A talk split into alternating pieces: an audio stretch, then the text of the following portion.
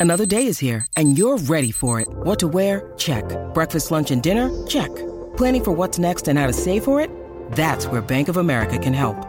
For your financial to-dos, Bank of America has experts ready to help get you closer to your goals. Get started at one of our local financial centers or 24-7 in our mobile banking app. Find a location near you at bankofamerica.com slash talk to us.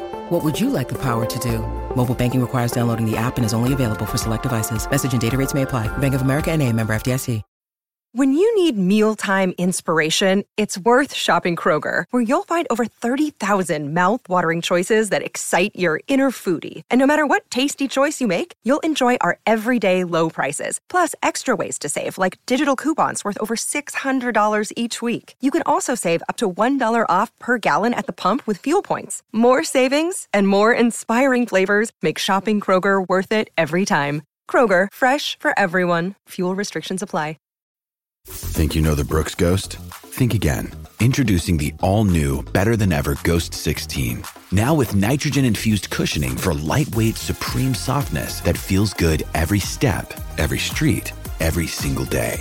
So go ahead, take your daily joyride in the all new nitrogen infused Ghost 16. It'll turn your everyday miles into everyday endorphins. Let's run there. Head to brooksrunning.com to learn more. With threats to our nation waiting around every corner, adaptability is more important than ever. When conditions change without notice, quick strategic thinking is crucial. And with obstacles consistently impending, determination is essential in overcoming them. It's this willingness, decisiveness, and resilience that sets Marines apart. With our fighting spirit, we don't just fight battles, we win them. Marines are the constant our nation counts on to fight the unknown. And through adaptable problem solving, we do just that. Learn more at marines.com.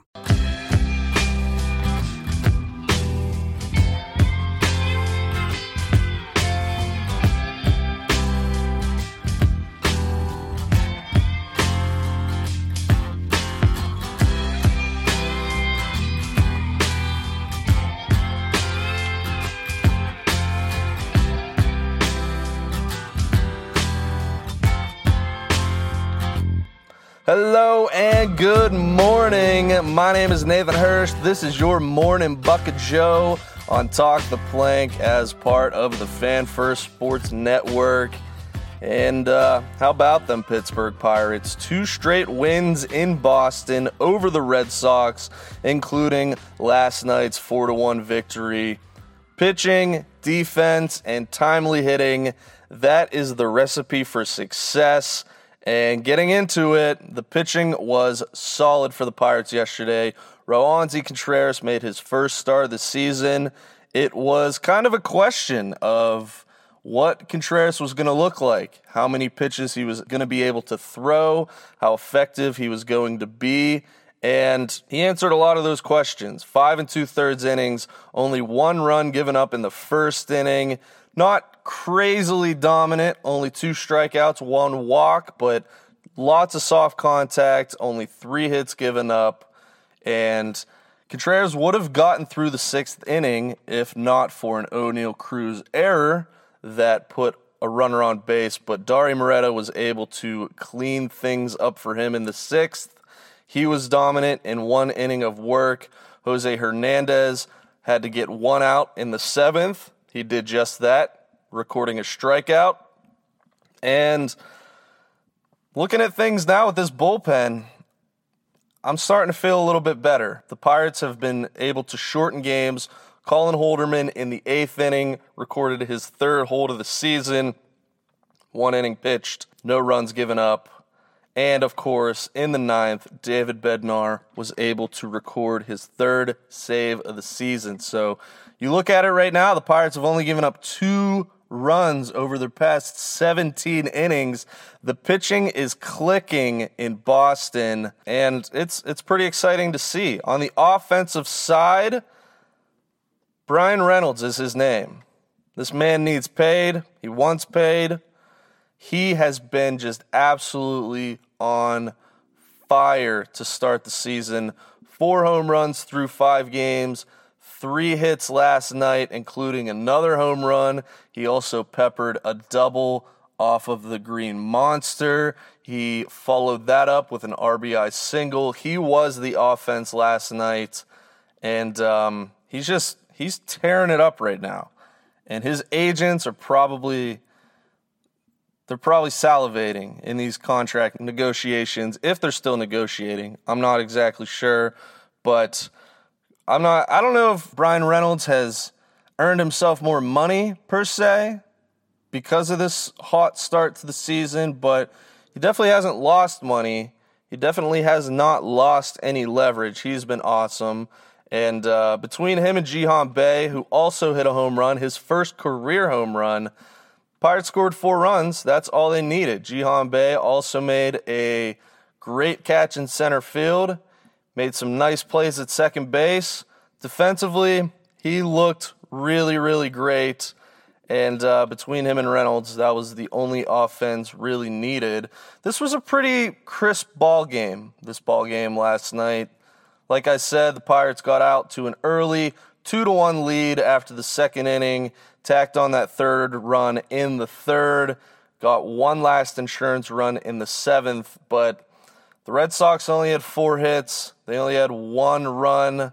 They were able to get on base due to two errors including one in the eighth inning by Carlos Santana, but uh, not much of a threat offensively from them.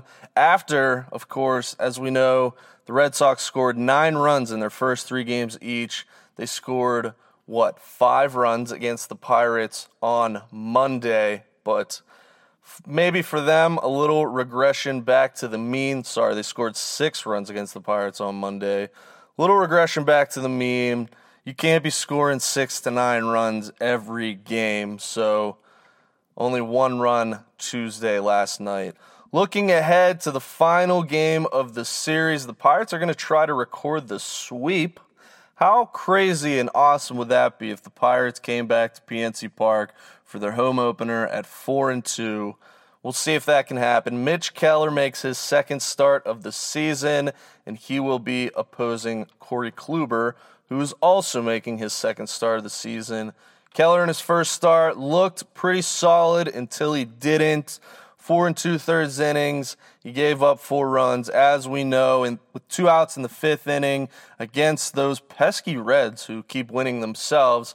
Keller was not able to finish the inning. He gave up a two run triple that at the time tied the game at four.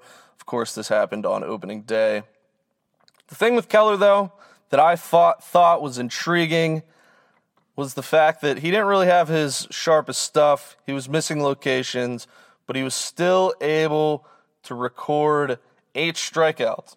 So we'll see what he can do against the Red Sox today. That game is at 135 Eastern, of course, and Kluber on opening day, he really didn't look great either.